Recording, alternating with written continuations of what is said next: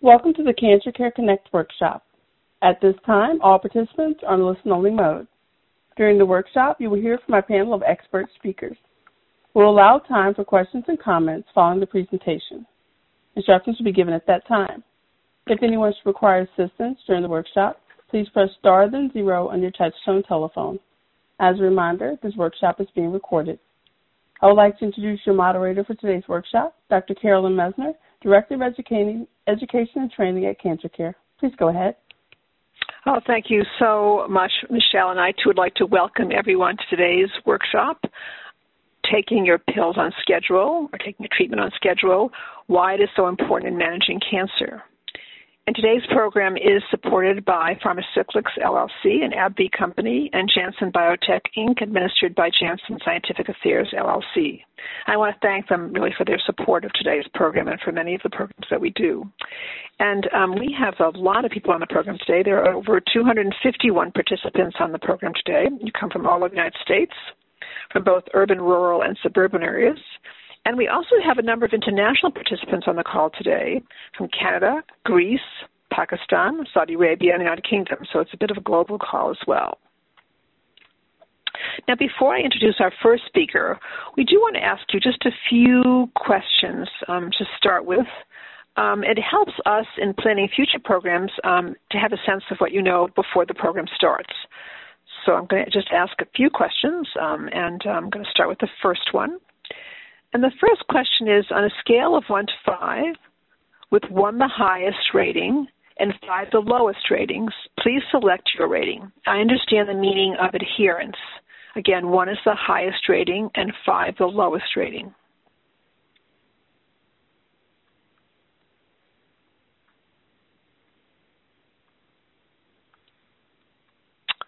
And the next question is I understand the important role of adherence in managing cancer in the context of COVID 19. Again, one is the highest rating and five the lowest rating.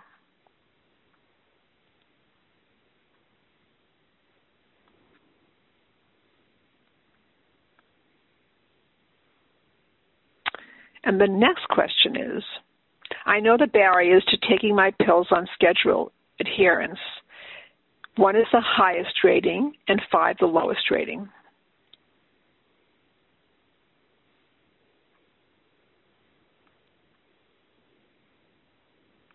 Now, just two more questions. And the next question is I know practical tips to overcome the barriers to taking pills on schedule. One is the highest rating, and five the lowest rating.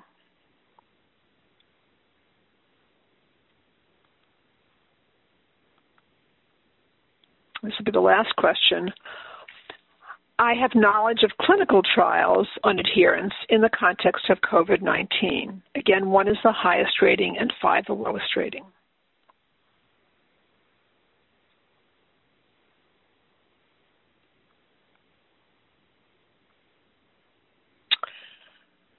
Okay, well, I want to thank you all for participating in these questions. Um, again, it's really helpful to us, so we plan really um, the best programs to be the most helpful to you. And now I'm going to introduce our first speaker, and our first speaker is Dr. Michael Wong. And Dr. Wong is Professor, Cutaneous Cancers, Medical Oncology, Executive Director, Integration and Program Development, Cancer Network, the University of Texas MD Anderson Cancer Center. And Dr. Wong will be addressing an overview of cancer treatments in the context of COVID 19, a definition of adherence or taking your pills or treatment on schedule, its importance in its important role in managing cancer in the context of COVID 19, and communicating with the healthcare team about adherence. It's really my great pleasure now to turn this program over to my esteemed colleague, Dr. Wong. Thank you, Dr. Messner. Uh, indeed, it's a uh, distinct uh, honor and pleasure to be with you this afternoon and to be part of an esteemed faculty, uh, which includes Dr. Palos and Ms. Flynn, who will follow me uh, after my introductory uh, remarks. Um, I will start with the bottom line because uh, I usually end with it, but I'll start with this, which will frame this in context. And the bottom line is this good communication is the foundation of adherence. So remember that as we, as we move forward. So what is adherence? And you know, the narrow definition is uh, is basically you taking your pills on time. But I, I think in a, in the modern era, with what we're doing and the complexity of cancer care and all the things that we have to juggle both on the patient side and the medicine side, the broader definition is uh, is is our ability to to adhere and follow through a treatment plan. It's a collaborative effort, and treatment plan will include uh, not just the pills that you're taking, but the blood testing, uh, and, and the follow-ups, the uh, the, the uh, imaging scans, and so on and so forth. Why? Because all of that is necessary to really get to the ultimate goal, which is to look after you and treat your illness and get you well again. So, you know, there's a lot said about COVID, but really, uh, the, to simplify matters, cancer does not stop during COVID. COVID for us is a, a another roadblock in in our ability to deliver the best care that we can to you and to really execute the best possible plan. Uh, but the simple way I look at it is is that uh, uh, we and I'll tell you what I tell my team: we will fashion the best treatment plan, the best treatment strategy for each patient, and then we'll look at uh, how we can execute that in the current era. COVID brings with it so many uh, stops and, and, and delays and so on and so forth uh, one of which is to make sure that our patients are well. So one of the things that you will encounter is that as you enter the healthcare system, there will be things like COVID testing, uh, when the testing is, how you do it, so on and so forth. For example, uh, before beginning any type of uh, chemo, cytotoxic chemotherapy, some uh, oncologists, depending on the uh, intensity of the regimen, will build into their plan COVID testing pre COVID testing, during, and so on and so forth. To visit surgeons because you're going to be, uh, uh, you know, sort of put to sleep and put on a breathing machine. Uh, oftentimes, COVID testing is part of that. So these are part of the uh, of the things that have happened. My best advice to you, and again, comes in a communication moniker, is to reach out to your team uh, before before you show up. There's always an intake person if this is a new appointment it's it, it it's better just to call ahead and says what do you need from me and what do I need to do and and how are you arranging yourself uh, for uh, uh, seeing patients during the COVID era. Many of us have moved to a mixture of in-person and virtual visits, and the virtual visits can be by video conferencing or by telephone. Uh, that this was a, the subject of an earlier program, but again, uh, speak to your healthcare team because of the uncertainties of everything going on and, and the fact that things change minute by minute, that's why sometimes when I give these programs, I'll even say a date. Today is, and give a date, especially with the COVID programs, because it's very possible that the minute I hang up the the, the, the, the phone on a conference, things change. So be aware that the flexibility on, on, on the healthcare team part and on your part is necessary for us to all get through this. But uh, getting back to my main point, cancer doesn't stop for COVID, and and I want you to think about that for a minute. For folks that are uh, there facing a new diagnosis of cancer, uh, COVID uh, is sort of in your way of getting, uh, you know, treated. Uh, don't be put off by that. It's just yet another hurdle to jump over. Uh, this one placed there by nature, and you just have to work a little bit harder to make sure that that people hear you and look after you. For people on trial, and we'll talk about that in a second, or on treatment, you know, the ability to feed back and forth, uh, uh, both by telephone, by messaging, whatever m- means of communication you have is important because things modify uh, as we go along. So let's talk about the individual components of that. When you are, uh, you know, in your doctor's office, you know, and, and you put together a treatment plan, you know, oftentimes there, there are medicines involved. And uh, in, in, in taking these medicines and in the prescription a doctor gives you, there is there is going to be a dose and, and a timing, right?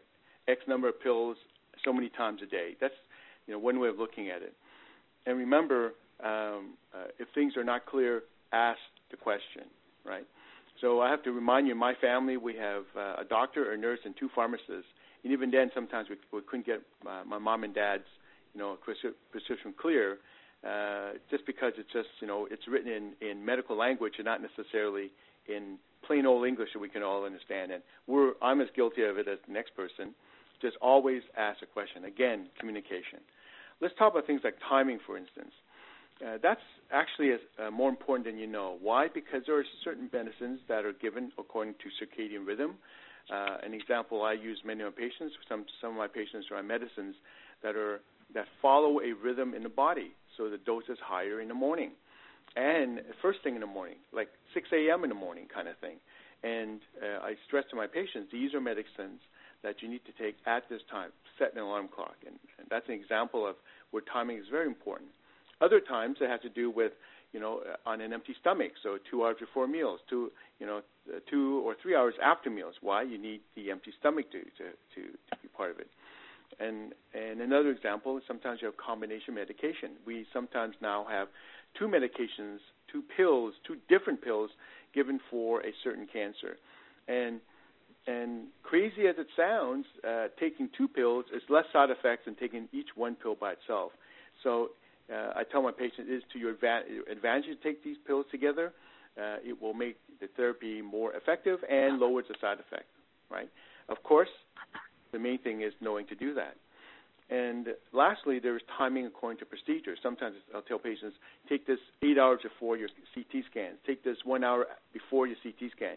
Take this one hour after. Again, there's a reason for that. And if it's not clear to you, ask the question. And not to point out there's a medical team. There's not always have to reach a doctor. So the nurse can help you, the mid-level practitioner, be it a physician assistant or a nurse practitioner can help you. And in large academic centers where we do clinical trials, there are uh, pharmacists dedicated to the practice that can help you, and there are uh, clinical trial uh, coordinators and nurses that are there to run the trial, keep the doctor on track, and to uh, liaise with you. So use those resources. Know your team. The, the next thing is talking about dose, a number of pills, for instance, and uh, uh, and that's important. And one of the things that I find particularly difficult is changing on the fly. So, you know, we'll have a communication from one of my patients, say, Dr. Wong, I'm having particularly a hard time with XYZ. I said, well, why don't you take half of this instead of the full dose? Well, you know, uh, you, you, some of these pills are, are, are pretty small, and you might want to feed back and say, hey, these are really small pills. And remember, when, when they're dispensed at the pharmacy, the doctor doesn't know sometimes the size of the pill because if they're generics, they can come in different sizes, or uh, we have we, we we we may say oh 20 milligrams and that, that may mean two 10 milligram pills or five uh, sorry four five milligram pills and you know how that goes. So the dispensation is now dispensation is not always known. So uh, work with the doctor work with the team. I want to talk one two seconds about uh, about how you carry and store things. That's part of adherence. Some medications require things to be cool. Now you don't need to cart around a freezer with you but in Houston, for instance, for instance, which is classified as tropical climate, uh, you know, we we will actually, when we dispense it, sometimes give patients a little cooler bag with an ice pack in it. These sort of, you know, gel packs. Same for you. You need to have something like that if you're traveling around. If you are, uh, an ex- uh, if you receive a pill in this blister pack, uh, this I ran into this myself and had to uh, to, to to learn it. Uh, the blister packs may be very hard to open for a reason one of which is that it's sensitive to air and sensitive to moisture. So you may be helping your loved one by opening up and putting into into a pill box. But sometimes it's designed in a way to to make it hard on you. So always ask your provider. I had to find this out myself. And if if you're traveling, you know, uh, working with your doctor uh, to sort of, uh, uh, because I find that when people are traveling or on vacation, that's when adherence really falls apart and that has to do with just better planning and bring your healthcare team in on board. So um, I hope I've helped you. In the final minute, I want to end with the, the bottom line, which you already know, which is good communication is the foundation of adherence, and adherence, broadly speaking, is a treatment plan. And whenever you talk about treatment plan, that is a a a, um, a two-way street, and and where communication flows back and forth between the medical team and the patient, which is you. I'll end there and thank you for your time, and again to Dr. Messner for the opportunity to speak to you. And I'll pass the floor to my colleagues, Dr. Palos and Ms. Flynn. Thank you. Oh, thank you so much, Dr. Wong. That was really outstanding and just a wonderful way to start the program. It really put it in a context um, for today's program itself. So I know there'll be questions for you during the Q&A, so thank you so much. And our next spa- speaker is Dr. Guadalupe Palos, and Dr. Palos is Clinical Protocol Administration Manager, Office of Cancer Survivorship, University of Texas, MD Anderson Cancer Center. And Dr. Palos is really a bit of her own healthcare team because she's both a doctor of public health, uh, a, a, social worker, a master's in oncology social work, and she's also an, an RN. So she really has that whole team approach when she discusses anything. So lovely to have you on board. And um, Dr. Palos will be addressing barriers to taking your pills practical tips to overcome these barriers, including family, partners, and others, a computer, tablet, and phone reminders, including emails, texts, and apps, and planning ahead, lead time in refilling prescriptions, weekends, special occasions, and holidays. It's really my great pleasure now to turn this program over to my esteemed, uh, my, my esteemed colleague, Dr. Palos. Thank you, Dr. Messner, for that introduction, and welcome to all of you listening in on our call today. It's uh, covering a very important topic, and it was very kind of you to invite me to join this panel in discussing such an important topic, such as taking pills as scheduled. As Dr. Wong discussed, patients and their families face challenges in following schedules when dealing with such a complex disease. Uh, we know that this disease, cancer, often requires different types of medications, different types of behavior, and different types of lifestyle changes. Uh, because we are getting you know, patients get recommendations from so many different providers that are on the um, on their health team. So it becomes very complex, not only in all the things that you're being asked to do, but also in trying to understand the instructions of all the different members of the team because everyone has a different style for teaching, a different style for communicating, and that just adds a little bit more to uh, the complexity of dealing with a disease and in dealing with all the uh, medications and other types of adherence that we're being asked to. So I just thought too that I'd start off with what is a definition of adherence in the medical, from a medical perspective.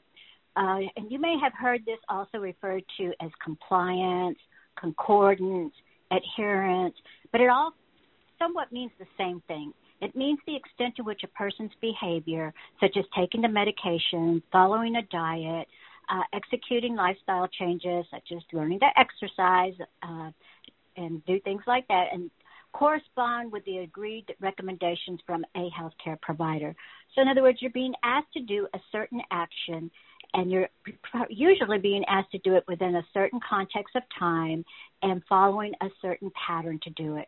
So again, that is not easy when you start thinking of all the other things that come into play when you're looking at dealing with this disease. And then on top of that, many of our patients not only have uh, the cancer condition that but they're also dealing with arthritis, hypertension, diabetes.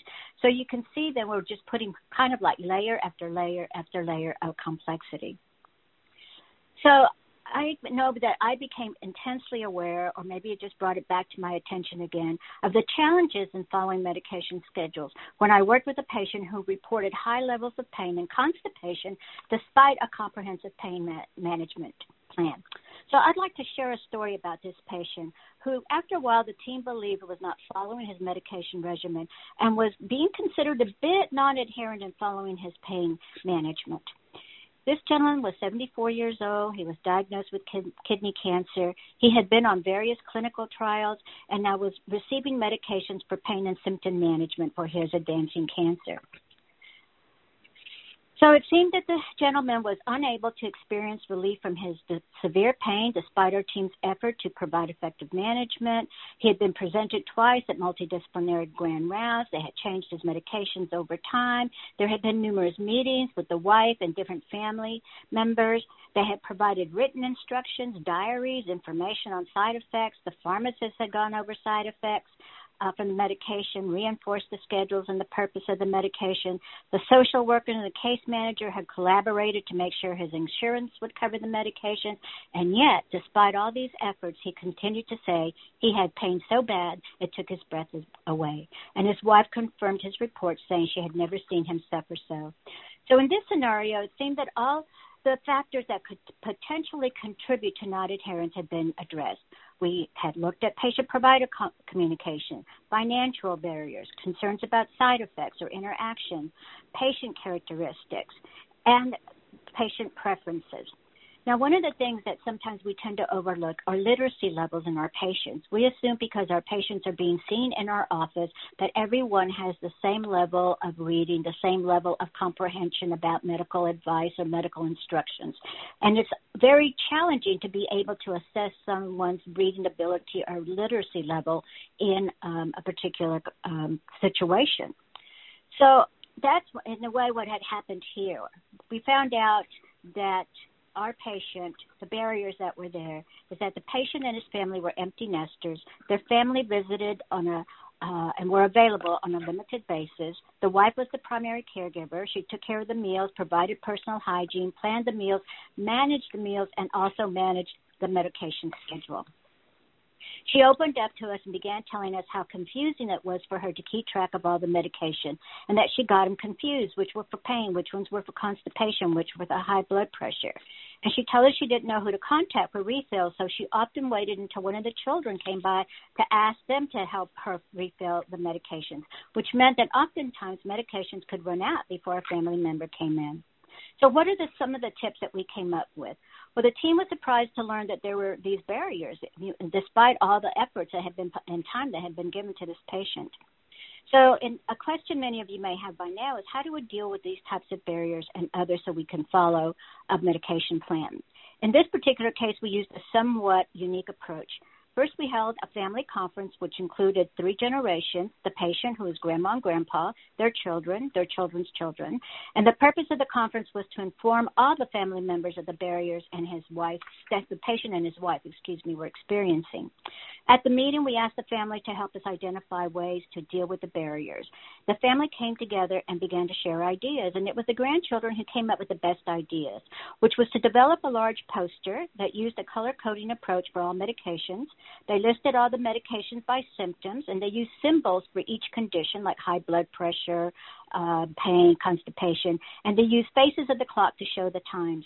The family decided to match the medications on the poster using the same color codes on the tops of the medication container. The teens of the family offered to do weekly checks in person with their grandparents to help with any bumps or changes in medications. And they chose at this, in this particular family not to use techie type of tools since the patient and his wife did not feel comfortable with these tools. So at the next cl- clinic visit, the patient reported better pain relief, less constipation, and less stress. So it doesn't mean that it completely went away, but we were able to see that that plan that had been put together by the family was working well for this patient, a particular patient and his wife. So we learned several valuable lessons. We learned not to make assumptions, that we need to ask the right questions so we can get the information that we need. It's good to educate the patient and the family at the beginning of a new plan or of any changes. It's good if you can do it with the same person because that was causing some of the confusion. It was also a different person at each time that came to the visit. And these were all proactive approaches. Now, there are several ways. We mentioned that this patient did not want the techie kind of things, but there are so many valuable tools out there that we can use we can have there's uh, new medication reminders, there's organizers, there's dispensers, there's alerts, there's planners, there are apps, all different types. that can be used on the smartphone, on your tablet, on the computer. And I learned recently from one of my nieces that you can even use Alexa to set up a medication regimen for you to remind you. So there's different types, and I'm going to mention just a few. And I'm sure afterwards, if you have questions, you can you can ask. There's a, one that's called Reminder Rosie, and it's a hands-free medication reminder that helps not only the patient but the family caregivers to record and schedule up to uh, 25 personalized messages so the patient gets to hear a voice that's familiar to them and they get the medication uh, schedule uh, given to them. There's uh, medication reminders such as Hero Health. That's uh, so there is a cost, but they give you 30 days to try it risk free. The best, med- uh, I mean, not the best, but a medication reminder and pill organizer is also Med Center, uh, and that has a good system that you can use. There's also an app called MediSafe app, and that's a free app that you can use. Um, and again, it's for folks who have a smartphone and those that can use a smartphone pretty easily. There are many blister pack organizers, such as you heard what um, Dr. Wong said. And so, again, there are different ways. So it's good you know, if you don't feel comfortable, get some of those family members to come in and help you with that information. Now, for the final topic I'd like to address is the importance of planning ahead of time and refilling, refilling prescriptions, especially with travel, weekends, vacation, or holidays. So, one of the things that you can do in preparing for these types of things is keep a schedule of when refills are due. This is important and it helps minimize the risk of being in another state or country and running out of medication. Always keep a small bag with you that has all your medications either stored in a prescription container or in their original uh, bottles. Keep a list of all the medications, their dosages, the time to be taken, and how to take it. You can store it on an index card if you'd like something written, or you can use your computer, tablet, or, or smartphone. Remember to write down the names and contact information of the physicians prescribing the medication, the pharmacy where the medications are obtained, and be sure and include emergency information for each provider or pharmacy. And one of the things that I have found very helpful is to have your physician write a letter stating that they have prescribed the following medications, and they can list the medications, and then make copies of that letter, keep one in your bag, and then give one to who may be traveling with you or to your primary caregiver. It's also helpful, helpful to communicate with your pharmacist. So you can ask about the pharmacy's policies regarding refills if you lose your meds or if you run out of your pills while out of town. Some pharmacies will provide enough refills to last until you get back home or they reach your or they are able to reach a prescribing physician now this is going to depend on the type of medication that is needed right it may be easier for a hypertensive medication than it would be for something that's related to your chemotherapy treatment and when flying, keep your medication with you on a carry-on bag. Don't get put it through, um, you know, for the uh, like luggage and everything. You may again keep your containers in their original container or in a pill container, and keep, like I said, keep that letter handy um, from the physician. And my last but most important tip is really uh, again reinforcing what Dr. Wong said. Maintain regular and open communication between the prescribing provider, the pharmacy, the caregivers, and the patient. My colleagues and I look forward to hearing from you and the, any suggestions that you may have that may help address this area of concern. Thank you for allowing me to share these thoughts with you. This concludes my remarks. Oh, thank you so much, Dr. Palos. That was really outstanding, and I love the concept of that during the um, what we call the question and answer period that you also can make comments, the things that have worked for you. Thank you so much for suggesting that. Um, so please keep that in mind too. If something has really worked well for you, please do share it with us as well. So thank you, and I know there'll be comments and questions for you, Dr. Palos, as well. And our next speaker is Dr. is, is Ms. Sharon Flynn. Ms. Uh, Flynn is uh, an oncology nurse. She's a nurse practitioner, nursing research and clinical and translational science, clinical center nursing department, National Institutes of Health, clinical resource center, research center. Um, and Ms. Flynn will be addressing reminders from your pharmacy and pharmacist clinical trials on adherence in the context of COVID 19, the increasing role of telehealth and telemedicine appointments in the context of COVID 19, and guidelines to prepare for telehealth telemedicine appointments, including technology and preparation and prepared list of questions. It's really my great pleasure now to turn this program over to my esteemed colleague, Ms. Flynn. Oh, great. Thank you, Dr. Messner, for the opportunity to be on today's call with this amazing panel. And thank you to all of our cancer patients and their caregivers for joining us on this call. I applaud you for taking time out of your busy schedule to join us to learn more about taking your pills or medications on schedule. And so I'm first going to talk to you about reminders from your pharmacy and pharmacist. As Dr. Palos talked about, planning ahead for prescription refills, including computer and phone reminders, can be um, very important and are very important. And my first tip is to have your pharmacy phone numbers handy. Um, sometimes you need an address, but you definitely need that phone number for um, when you're at your physician's office or you're calling for a prescription refill. And I recommend that you have them programmed into your phone. Um, I also recommend that you have them written down and put in your wallet um, next to your insurance card and um, written down on your refrigerator. Our refrigerators are kind of in the heart of our home within our kitchen, and that's a great place where people go to look for key information. And I also encourage your caregivers to have a list of your preferred pharmacy and of the medical team phone numbers. And that caregiver might be someone living with you or it might be a long distance caregiver. Um, it's important for all of our caregivers to have those contact phone numbers. And when keeping track of your prescription refills, I like to set the goal for myself to have a week's worth of medications at one time.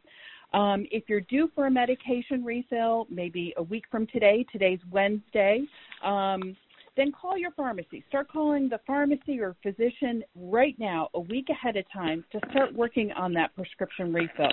It may take time for a pharmacy to fill your prescription. Perhaps um, they don't normally stock um, your medication, or they've run out of that medication, and so they need to order from um, their supplier to get that medication in time um, so that you don't completely run out of your prescription. Um, ask your healthcare team what's the best way to contact them for prescription refills. Um, this might be through a patient portal mechanism where you type in a message for your physician or healthcare team member, and um, then they go ahead and submit that prescription refill directly to the pharmacy. For other uh, other prescription refills, you might need to schedule a telehealth or an in-person appointment um, in order to see how you're doing before that prescription is refilled. Um, other times you might need blood work to make sure that it's safe for you to continue on a certain medication. Um, so it's important to plan ahead, and that's kind of my take home point. Um, to plan ahead and have good communication with your healthcare team so that you don't completely run out of a medication. Um, knowing that sometimes it takes a couple days to get this process moving, and um, we want to reduce the stress of medication refills. So, starting um, ahead of time and planning ahead can help reduce that stress. And next, I'm going to talk about clinical trials on adherence in the context of COVID 19. So in 2020, everyone across the world became acutely aware of clinical trials. Um, maybe you weren't aware of them before, um, but with vaccine development and new COVID treatments, um, everyone has been closely following um, clinical trials um, from when they start in the laboratory to when they are rolling out to patients. And so today's cancer treatments come in many different forms, including intravenously or maybe in pill form. And this holds true for clinical trials also. Um, many of the um, uh, cancer treatments are taken by mouth. Um, they may not seem as important as maybe injections or infusions at the doctor's office or the hospital. Um, but in truth, cancer pills are just as important as any other forms of treatment that you might be receiving, not only for your cancer, but for any other medical, medical conditions that you might have, like diabetes or high blood pressure or psoriasis. Um, because you are responsible for taking the pills and staying on schedule with your treatment, it's especially important that you um, continue on that schedule. And that includes whether you're in the office working or maybe you're working from home, maybe you're on um, vacation, um, wherever you may be. Um, we know that it's not always easy to do. We're, we're human, and sometimes we forget a dose. Um, and so it's important to know who to call if you miss a dose of your medication. Um, there isn't a universal um, answer um, if you've missed a dose of medication, whether you should take it again immediately or if you should, um, uh, um, you know, wait until the next dose. And so it's important to clarify that with your healthcare team what happens if I accidentally miss a dose of this medication, especially if you're on a clinical trial? We wouldn't want you to take too much of a medication and um, take double the dose, um, but it's important to, to maintain that schedule. If um, you feel that the medication isn't working for you, that um, is is a different issue, and we want to know about that. Um, we don't want you to tell us that you're taking a medication when you're not taking a medication. So it's important to just be truthful with the team. Maybe you don't like the side effects that that uh, treatment is, is, that you're experiencing. Maybe it's giving you um, nausea or you're having increased pain. Communicating with your team can help us know that you're experiencing those issues, and maybe we can do something. Um, well, not maybe we can do something to to help you with those side effects. Um, and so, it, sticking to the schedule of your um, medications will give you the best possible result for your treatment. Um, and unlike cancer medications given in your doctor's office, cancer pills put you in charge of your treatment, which um, means that we need you to, to keep a list of what medications you're taking, when you're taking them, um, and stay on schedule. And if you have um, days that you're unable to take those medications, to let us know. And so, cancer pills release an active ingredient over a set period of time um, to keep a steady amount of that medicine in your body. And that steady le- level of medicine helps the pills work correctly. It may be helpful to think of each dose as refreshing the amount of medication in your body. So if you skip a dose, the level of medicine might be lowered, and then that might lower the medicine's success at treating your cancer. On the other hand, if you take doses too close together, you might get too much medication in your body, and this extra medicine might lead to more side effects. So, um, for that reason, um, if you forget to take um, a pill, please let us know. Keep keep up with the communication with your healthcare team. And so, um, the research team, if you're on a clinical trial, is gathering important information about you and that research medication. This includes how well that medication is working to fight your cancer, um, which dose is working best for you, are there any side effects, and many more items. The information that we collect will be used by, in the United States, by the Food and Drug Administration to help determine if they will approve that medication or not, what dose they approve the medication at, and the list of side effects included in the packaging that helps alert the healthcare team, patients, and their caregivers to potential side effects. And so, by taking your research medications on schedule, it helps provide reliable data not only to the researchers, but for all the future patients that might be taking that medication. And so this leads me to my next topic, talking about um, communication with the healthcare team in the role of telehealth and telemedicine appointments. And so two years ago, um, over 99% and more of our healthcare appointments were in person um, appointments. And then with the onset of the COVID 19 pandemic, healthcare um, appointments had to adapt and accommodate both in person, very limited in person um, appointments, and then had to start um, telehealth appointments. And so, for COVID um, safety, many in person appointments um, are, are, beginning to, to come back. Um, along with telehealth medicines, but for those returning back um, to your uh, care provider, they may only allow the patient in and not the patient and their caregiver into that appointment. And so this has been a huge change in the healthcare system. And I have to tell you, we're, we're still adjusting. So if we can do better, please let us know. And so, um, with COVID 19, I've been um, getting this, this message out to my patients and I want to emphasize if they are having a, an emergency, such as sudden chest pain or shortness of breath, they should still access the 911 emergency health system in the United States. Um, hospitals are open and they can safely manage your emergency situations. For urgent conditions, um, please contact your healthcare provider. Um, and if you're on this call today and you you are wondering, gosh, I know how to contact my healthcare provider, um, kind of 9 a.m. to 5 p.m. Monday through Friday, but I'm not sure uh, after hours and on weekends or holidays.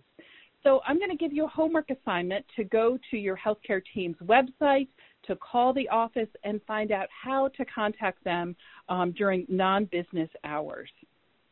And then for non urgent or regular um, appointments, you may have the option of telehealth appointments. And so I'm going to talk about some strategies to use when preparing for a telehealth appointment. And the first one is what's the uh, the purpose of the appointment? Um, are you uh, having this appointment, this telehealth appointment, because you need a medication refill, or maybe you're due for your next cycle of chemotherapy or, or immunotherapy, or maybe you're having a side effect such as nausea or pain or a new rash that you would like to report and discuss different treatment options for. Knowing the purpose of your appointment can help you plan out your list of questions, which is my next tip. Write down your questions and list them in order of importance. So, the number one thing on your question list that you want to report to your healthcare team is this is the problem um, I am calling to address. This is my most important concern. And then um, write down any other concerns that you have in order of importance. Try to take notes during your um, telehealth or in person appointment. Write down the answers to your questions or any other information that your healthcare provider tells you. Um, if your caregiver is not able to be present during your in person or telehealth appointment, ask if it's okay if they can call in or join the telehealth appointment. Um, maybe they're sitting next to you. Um, it's a courtesy just to ask um, your healthcare provider. I have, you know, my caregiver next to me. Can they? Can he or she join this call? Or if it's an in-person uh, appointment, if you can um, call them in by your phone and have them listen into the conversation.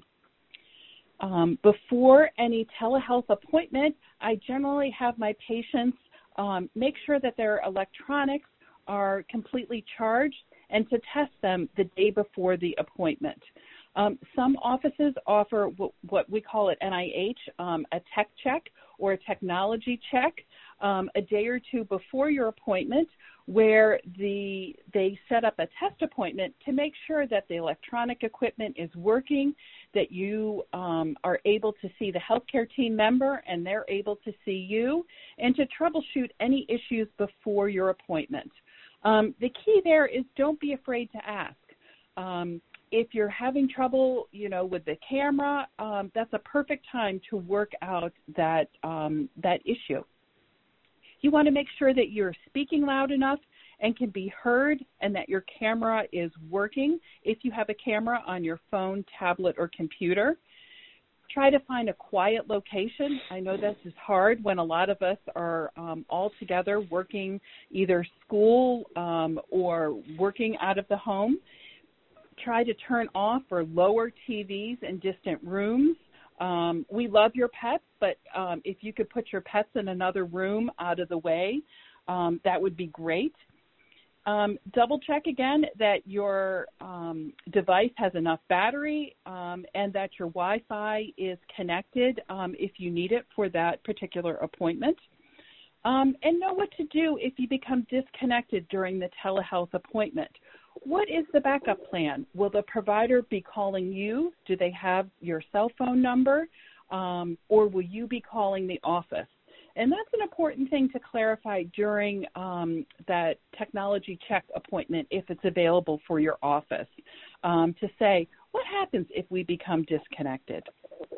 Um, pick up your phone at the scheduled time. Um, sometimes for my patients, I don't always know what phone number um, I'm going to be calling from, and they see an, uh, a number show up as unknown on their phone, and so they think it's a telemarketer or someone that is not associated with their um, appointment, so they don't pick up. Um, so if it's about the time that you are going to receiving your telehealth appointment or your phone call, that's a then and it says um, from an unknown caller, it might be your healthcare provider calling. Um, before you hang up either the phone or your telehealth appointment, I want to encourage you to repeat the plan back and the next steps um, that your provider gave you. Um, you know, is it I'm going to get blood work tomorrow and then um, I'm going to come into the office a week from today? Um, repeat that back so that you are clear what the plan is and um, that if there's any questions, they can be clarified at that time. And so I think this is a good place for me to end, and I look forward to your questions um, at the uh, during our question and answer session. And my takeaway tip um, that I have for you is just plan ahead. It will reduce the anxiety of a medication refill or scheduling issue if you start that process um, and give yourself at least a week's um, time to plan out that visit. And so, with that, I'll turn it over to you, Dr. Messner. Thank you very much for being for allowing me to be on this call today. Oh, thank you so much. Um, that was really extraordinary, and, and, thank you very much for that really excellent presentation and just a wonderful, um, just a wonderful, um, wonderful presentation, very informative to everybody. And um, I'd now like to um, say a few words about cancer care services, and then we're going to take a few questions, and then I'm going to move right on to the questions. So, um, if you just bear with me for a minute. I'm just going to say a few words just about um, what Cancer Care offers. So, Cancer Care is a national nonprofit organization, and we offer services to people nationally throughout the United States. And they are provided by oncology social workers. And many people call us using our Hope line, 1 800 813 4673, or they may also visit our website at www.cancercare.org. And so often people ask, well, what can they do for me? So um, people call us with all different types of issues and concerns. So I'll try to explain to you some of the things we do offer. We certainly offer support to people, and a lot of support because people, these are very difficult times. And so it makes it even sometimes more difficult in coping with cancer and coping with the whole pandemic and, and COVID as well. Um, we also offer a list of, of really a, a case management services. So if for some reason we don't have a service that you need, we have a designated staff who will help you to get those services. Sometimes they're in your community, sometimes they're somewhere else, but we will not just give you a list of places to call with their numbers, but we'll also actually virtually go with you to those organizations and get you hooked up with them for the services. And if that doesn't work, we'll try something else until you get your needs met. Now, we also offer practical, financial, and co-payment assistance. And at this time, these things are always important, but particularly important at this time. People are really struggling, and we do have special funds for people during this uh, time as well, in addition to our normal funds, and of course our co-payment assistance funds, which help people with the cost of their medications, which can be a great barrier, of course, to your getting, you know, actually taking your medication on on schedule, getting your pills on schedule, and also um, we do also help to link you up to programs that do also offer comparable programs for the particular medication or that you might require. So that is another service that we do offer as well. Um, we also offer um, online support groups, and they're for people of all different ages and for all different experiences with cancer. So, for specific types of cancer, for um, caregivers, for young adults, for middle aged adults. We also have a Cancer Care for Kids program in which we help children and families understand coping with cancer when there's cancer in the family. Um, so that's another important feature. And we do, of course, offer these workshops, and we also, in addition to that, have a number of publications. So there's quite a bit of services you can access, and we certainly are one of many uh, organizations out there that provide help to you. So I know many of you often feel alone, but I want you to know that you are now. Of course, um, there's so many services out there for you that are actually just a telephone call or a mouse click away on your computer um, for you to contact for help. And now, before we um, move on to the question and answer period, um, we have just a few questions to ask all of you. Um, so, I, and again, this will help us to better understand and plan all of our future programs, and so that um, regarding this topic and other topics as well. So, our first question is as a result of what I learned in this workshop, I have greater knowledge of the meaning of adherence. And again, um, on a scale of one to five, with one the highest uh, rating and five the lowest rating. And if you could just um, identify your rating for this particular question.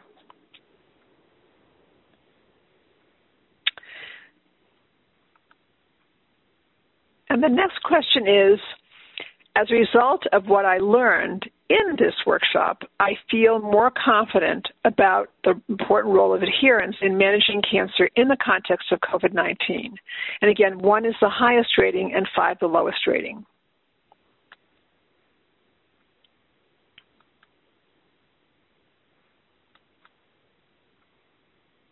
The next question is as a result of what I learned in this workshop, I have greater confidence, greater information about the barriers to taking pills on schedule adherence. So again, one is the highest rating and five the lowest rating.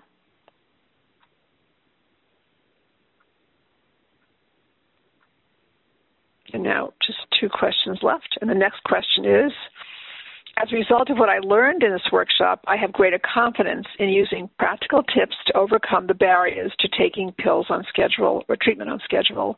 Again, one is the highest rating and five the lowest rating.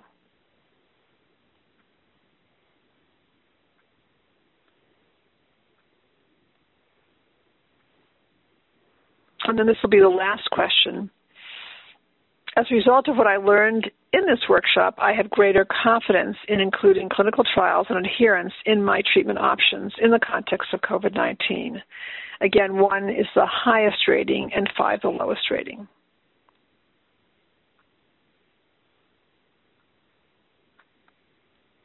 So I want to thank all of you for participating in these questions. Um, it really, again, helps us to get a sense of what you understand about this topic coming into the program and then what you've learned. Um, and and your comments really help us in developing programs to better meet your needs. So we thank you very much for really this type of feedback. It's very, very important and helpful to us and to you, all of you, so that the programs will just get better. And now we're going to take questions from our participants, and I'm going to ask that we have um, that um, that Michelle bring all of our speakers on board. And Michelle, if you could explain to our, our, our participants how to queue up for questions, I'm going to take as many questions as possible. Uh, Michelle.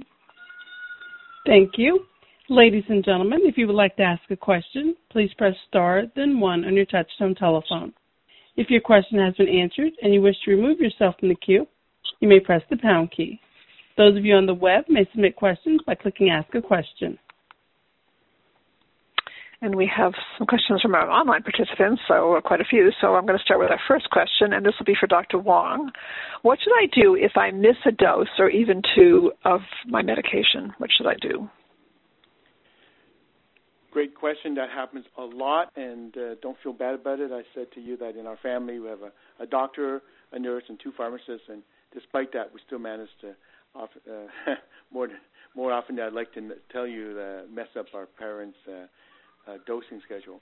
It depends on the drug, and I think uh, my colleague beforehand, I think even Ms. Flynn mentioned uh, to just talk to your home team about this. These some medicines that you can safely take. Uh, you know, if you're within eight hours of a missed dose. Others you just miss and go. And in others still, sometimes some chemotherapy ones, which are very strictly dependent, uh, well, sometimes we might tell people just to stop because it's a sequencing of it that's important. So again, it's it's hard to give a generic answer. The best overall answer is to touch base with your team, um, and and and that's the real uh, trick of it. Uh, all drugs have their own characteristics. On our side of the fence, we look at things like uh, half-life, uh, metabolism, uh, and uh, and how fast a drug comes out of your system. All these are information we have in our hand, and that's how we sort of figure out the answer to give you. Uh, so again, the best answer is to check in with your home team. Thank you very much. Thank you. And we have a question from one of our telephone participants. Shell. We have a question from Artrice G. Your line is open. Yes. Yes. Hello. Thank you. Um, I take um, uh, immunotherapy pills, and I'm supposed to take them every day, twice a day. And sometimes I forget and take them at different times of the day. Like sometimes I'll take them at 12, sometimes I'll take them at 2, and then at night I forget. I take them at 9, I take them at 10. Is that I mean, is that okay or should I be setting my a timer for myself so that I don't so that I'm not all over the place? Thank you. I'm going to ask Dr. Wong to start with that question, and then for Dr. Palos to go next, uh, and, and then Dr. Flynn, Ms. Flynn as well. Dr. Wong. Great question, and uh, thank you for uh, for bringing it forth. And uh, yes, I appreciate uh, the multidisciplinary, multi-person answer to this. Um, it depends on the pill type. You mentioned immunotherapy, uh, but you know there's immunotherapy, there's targeted therapy, there's chemotherapy. All these categories make a difference. Why is that? Because for immunotherapy, for instance, we are uh, evoking the immune system in a person's body to uh, fight the cancer. Um, and in general, in general, and again, the, the right answer comes from your home team because it depends on the medicine. In general, immunotherapy is less sensitive to timing than, for instance, uh, targeted therapy. What's targeted therapy? Those are medicines directed at specific mutations and uh, and proteins inside the cancer cell. Uh, and those pills are directed very specifically to that particular mutation. And because of that, the concentration of drug in your body really makes a difference because how they work is by interacting with the target, which is that very specific mutation, and that's oftentimes dependent on the concentration of drug in your blood. So that's a scientific way of saying that in those situations, uh, having the right amount of, uh, of medicine in your bloodstream at all times is important, and that's very dependent on a schedule which uh, I tell my patients, I don't care when you take it, but it's got to be 12 hours apart. And remember, I uh, used to work in Los Angeles. Lots of people are entertainment industry, musicians. Uh, all their gigs are at night in crazy hours. And what I tell them is, it's every 12 hours. You you decide when the 12 hours are. And lastly, for chemotherapy ones, the sequencing. You know, you have to take it. I'll give an example: five days in a row. Well, it's the buildup of the chemotherapy drug culminating in those five days in a row that really affect their change, uh, their effect on the cancer cells. And and so it's not one where you can take it four days in a row, kind of wait two days, take the next one, because it's the buildup that matters. So if if your head is spinning a bit, I uh, I, I apologize, but again, it comes down to my fundamentals, which is to talk to your team about it. And what I've told you are specific examples of how different mechanisms of actions influence what the answer comes back to you. I, I will open the floor to my colleagues, Dr. Palos and Dr. Flynn, who I know are experts in this area. Thank you, thank you so much. And um, Dr. Dr. Palos, would you like to add? Um... Sure. Um, Dr. Wong gave an excellent overview of, of, the science and the clinical implications from uh, missing doses or taking them at different scheduled times. I'd like to address perhaps more of the practical. Uh, the individual that asked that question, it is a good question to ask, and I think that person would be a perfect candidate for some of the uh, apps that we were talking about and some of the other ways to uh, uh, to remind yourself of what some of the um, what times you are. For example, example, you can use your uh, smartphone and, I mean, just set the time, um, not the timer, but a schedule through your alarm at what times you need to take them.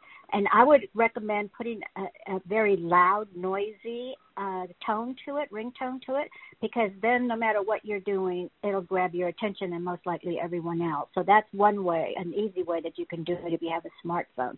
You can also get just a plain old fashioned alarm clock and yet that's very different. You can put a label on it and say medication schedule and use it only for that purpose. And so you can set your times there, and that will be a reminder for you. There's also then some of the apps. Um, some of them are free. That MediSafe is one that we talked about for the pill reminder. There's one called Mango Health uh, bedside reminders. So all of those are going to be based on your own preferences. But I would really recommend at least giving yourself a trial period of what type. Maybe you can select two different types of methods that you'd like to use to remind you. If you have a nice Alexa, you can ask Miss Alexa to remind you of the of the times, and that at least will give you uh, some you know an idea of what your preferences are. Are they working? These uh, choices that you make, and if not, what else can you try to use it? I believe it'll be a trial and error for every individual based on their own learning style and preferences. Uh, excellent, thank you, and uh, thank you, and uh, Ms. Flynn. And I, I, I, really have nothing more to add. Dr. Wong and Dr. Palos have covered everything. It really starts with what is your schedule? When would be a good time for you to take those medications? Talk to your healthcare team. have them um, help you adjust medications um, to times where you are more likely to um, to, to take them. And then, um, as Dr. Palos said, try different types of reminders um, to see which ones or which combination of ones work best for you. And good luck. Great question. Excellent. Thank you. Thanks so much. Um, um, and so another question we have from one of our online participants. Um, so how should I, con- and this would be for Dr. Palos, how should I contact my doctor if I forgot a dose? Should I wait until our next appointment or call or email my doctor immediately? Dr. Mm-hmm. Palos? Oh, great. Great question. Um, and many of us have been put in that situation. There are a couple of different things that I would suggest. One is um, use your patient portal. Um, and those of you that have not become familiar with your patient portal, I would highly recommend it. Uh, I have really seen the value increase of the patient portals with this uh, during this COVID times that we've had. It's a good way to communicate. You can put in an email and um, the physician may not be the one to contact you directly. However, I have had physicians contact directly, but it can also be a mid-level provider or the nurse. That's one way that you know, you know it's being sent in. Someone's going to look at it. Now, unfortunately, when we have moments like that, it's on the weekends or on holidays when it's going to be very challenging to find anyone. So that is a good time, as Ms. Flynn said, to know who you know who can you contact at times like that? There's always someone on call, so I would suggest that find out who, at least where the number is that you need to call during times like that, when you know that there's maybe going to be a two or three day lapse before anyone um, can contact you or respond to your questions. The third thing I would recommend is contacting your pharmacy, either at your facility where you're getting your treatment or even the, the pharmacy that's in the community. I have found that I can contact our local communities and they can give me some advice and they have helped me track down numbers also where we can get um, information.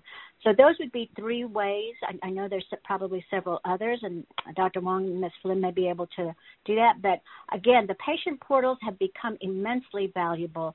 And so if you don't have access to one, go ahead and sign up for one. Um, most of the institutions, healthcare agencies are now providing those.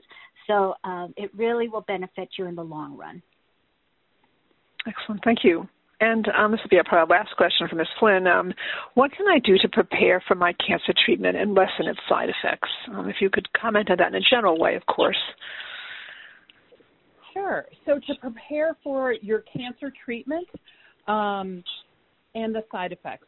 So I, I think that would depend on whether you're going in person, if you're going to be receiving a um, infusion of some type, or if you're going to be receiving a pill and then observed for a period of time um, within um, at the center that you're getting your cancer treatment. If that's the case, I would um, wear comfortable clothing. Um, I would dress in many layers. Um, you don't know if it's going to be warm or cold when you get there. You might have hot flashes or not. Um, definitely wear your mask um, and continue to wash your hands um, when you're traveling place to place. If it's um, in, if you're going into a facility or treatment area, um, and I would um, keep a list of your questions that you have and um, make sure that, that those questions are answered um, and not just answered um, so that you understand them but um, at that time but so that you could relay that to your your um, caregiver if they um, also have that same question. If your treatment is going to be a period of time so if you're going to be there for an hour or two maybe you need to see the physician um, and then you um, will be waiting around for some blood work or for um, an infusion in the afternoon. I would bring um, some form of entertainment. Um, so maybe it is downloading a movie um, onto your computer or your tablet. Maybe you want to bring a book. keep it just very simple um, but have have something that to, to kind of pass the time um, while you're waiting for um, your appointment. If you're at home and you're receiving your medication, you're taking your medication, probably a pill for the first time, write down the time that you took it and then kind of do do check-ins on how you're feeling. Are you having any side effects? And keep track of those side effects. Um, we've all heard of cancer stories in the past where people had, you know, nausea um, that wasn't able to be controlled. You know, times have changed, and we have really, really excellent medications um, to control pain, to control nausea, um, a whole host of side effects. And so, if you're experiencing any of those, um, it may take um, a, a trial. Uh, we may do, you know, try one, and if that particular medication doesn't help, there are many more that we can try. And so, I, I don't want that myth that um, you know cancer treatments are just are you know you're going to feel horrible the whole time. Um, there may be some side effects. Keep track of them and communicate with your healthcare team about what they are, and we will help you to help alleviate those side effects. And I hope excellent. that answers your question. Very excellent, very fantastic. I have to say, um, I have to thank all of our speakers, and I and as we conclude today, would like our speakers to actually each provide a takeaway um, from today's program that you that they would each like to um, have you remember um, importantly. So I'm going to start with Dr. Wong. Thank you, Dr. Messner. Again, uh, communication is the foundation. Good communication is the foundation of uh, of uh, good adherence. Uh, adherence is a strategy, a treatment strategy. And I tell my patients, no one ever died of, of embarrassment. So if in doubt, make the call. And a good time is when you first see the doctor to always give you information, a card, and so on and so forth. That's also an excellent time to ask, uh, you know, who who do I call if I get uh, if I have the need to do so, or if I have some troubles in the evening or on weekends. If you're in a clinical trial, one of the things a, a, a, that is good practice in clinical trials is you always have a number to call uh, for, to find a responsible person who knows something about it. So again, good communication. Thank you very much. Thank you very much. And um, Dr. Palos? Hi, just that, uh, just remember, we know that adherence to any change uh, or, you know, schedule, what, whatever it is, the lifestyle change, the medication, the treatment, is very challenging. It's difficult. But there are so many different ways that you can uh, help get some some support in trying to follow the schedules. You and it's going to be based on your preference and it's trial and error. So don't give up. It's trial and error and it takes time to find out what works best for you. Oh, thank you so much. And um, Ms. Flynn. And I would like to conclude by just saying plan ahead, whether it is for a medication refill, for an appointment, um, for blood work that you might need. Um, don't wait until the last moment. I am I'm typically a last minute person, but I have to change my ways um, with medications um, and plan ahead. Try try and give yourself a week's worth of cushion uh, for that. Thank you. Thank you very much. I want to thank all of our speakers. I want to thank our participants as well for asking really such great questions, both on the phone and online. It makes a big difference to um, have both um, all of you working together on this. This is really amazing. And so um, this is a phenomenal program today on a very important topic. Um, now, as we conclude today, most importantly, we don't want any one of you to feel alone in coping with cancer um, and in, in coping with uh, managing your treatment as well or, or, or, taking your pills on schedule. We want you to now know that you're part of a huge supportive system, um, both your own healthcare team and then, of course, you have the resources of Cancer Care and many other organizations. So at the end of today's program, you're all going to get a Survey Monkey evaluation. And in that evaluation will be not just, it's not only an evaluation, but we'll also be giving you some additional resources that we think would be helpful to you to have that our speakers may have alluded to that would be useful to you. And um, we want you to know that you are connected. And it's up to you, and we are simply a telephone call or a mouse click away, depending upon where you are in the world and country and what's most convenient for you. So, again, I want to thank you all for your participation today, and I want to wish you all a very fine day. Thank you. Ladies and gentlemen, thank you for your participation. This concludes the workshop, and you may now disconnect. Everyone, have a great day.